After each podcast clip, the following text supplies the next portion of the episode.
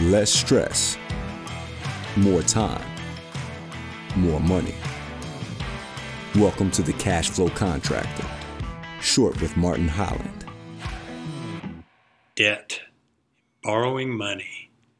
Hi, welcome to this short episode of the Cash Flow Contractor. This is Martin, and today we're going to talk about debt.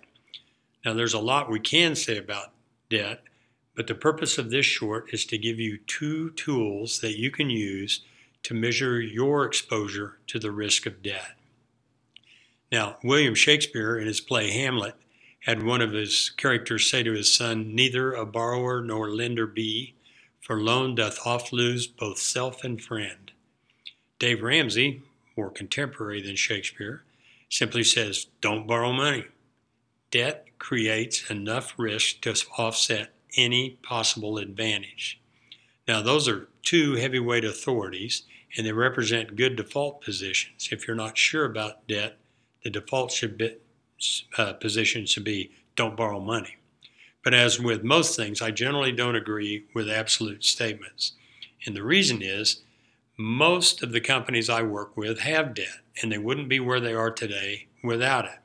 Sometimes where they are is a good place, as when a new machine or a new equi- uh, facility or new equipment enabled them to enter into new markets or take on some bigger jobs.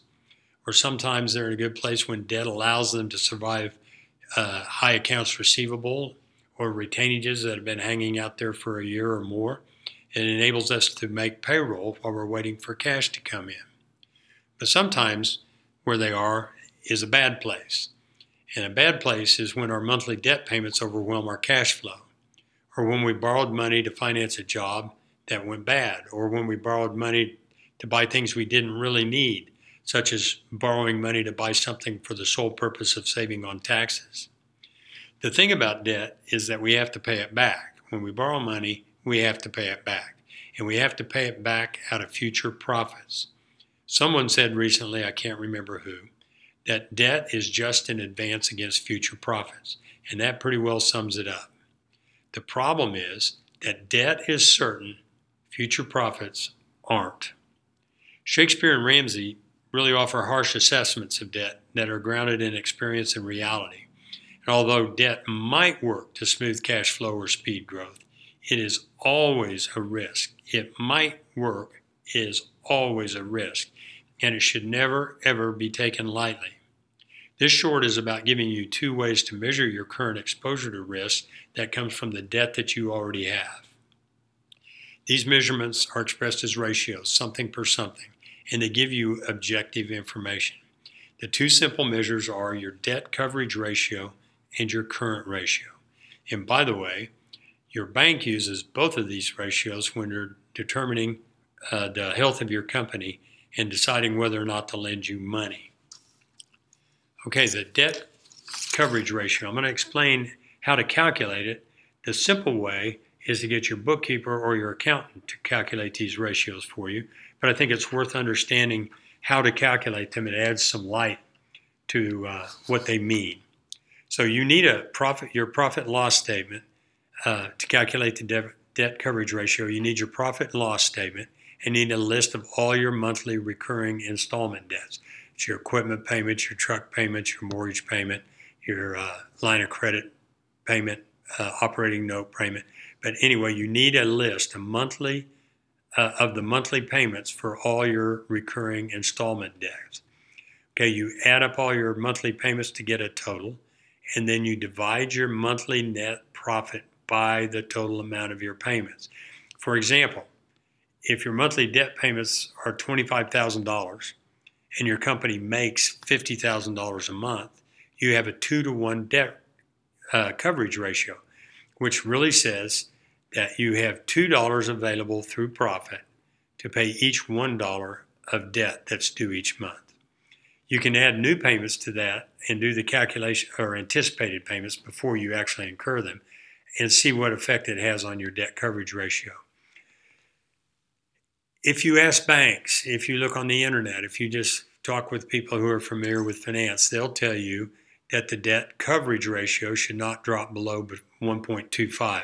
In other words, you shouldn't have less than $1.25 profit for each dollar of payments that you make every month. I personally think that that is kind of skinny and like to see at least $2 available through profit for every dollar of debt. Okay, the next ratio, that was the first ratio, the debt coverage ratio. Your current ratio, uh, you need to have your balance sheet to calculate this one. And on your balance sheet, look for two items. There will be a line on there that says total current assets. Total or current assets are things like cash, accounts receivable, and inventory that are likely to be converted into cash quickly, meaning in the next 30 to 90 days. Okay, then look, once you have that number, your total current assets, find your total current liabilities. Current liabilities are those things that will likely require cash pretty soon. Things like accounts payable due to your suppliers or credit card debt. So you can see what we're doing in the ratio is comparing cash that's likely to come in to the total cash that's likely to need to go out in the near term. If you divide your current assets by your current liabilities, you'll get your current ratio.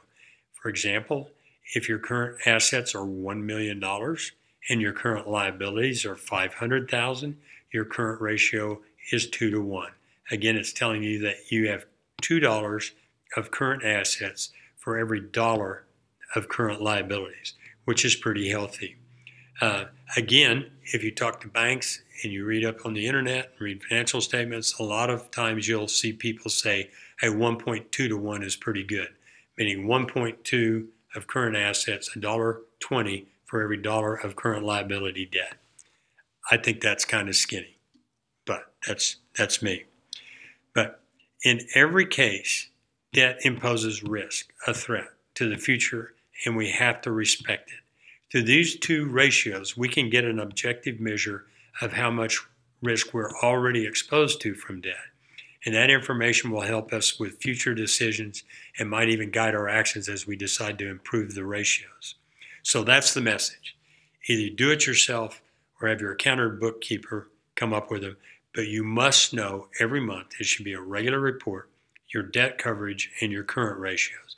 They're valuable information and I promise you, if you know those two things, you will be among a very small few business owners who know that about their companies. And before I go here, back to Shakespeare. He said, Neither a borrower nor a lender be. And we've been looking at the borrower side as when we borrow money, but we also lend money. And I think you're on to me here. We don't lend money like banks lend money, but we certainly lend money to our, our uh, customers in the form of accounts receivable. And that is money that you lend to people. Shakespeare says, don't be a borrower and don't be a lender. It may be an absolute, but I'll have to say I'm always about keeping accounts receivable to a minimum. Accounts receivable are always bad, and the only reason that we allow people to have it is to get some sales and basically because they don't have the cash to fund their businesses. We shouldn't be in the business of lending uh, money to our customers, at least not any more than the absolute minimum. There are ratios to measure how well you're managing the money that you lend out. And we'll go into that, but that's another short topic podcast. Thanks for listening to The Cash Flow Contractor. Check out our website in the show notes or visit thecashflowcontractor.com.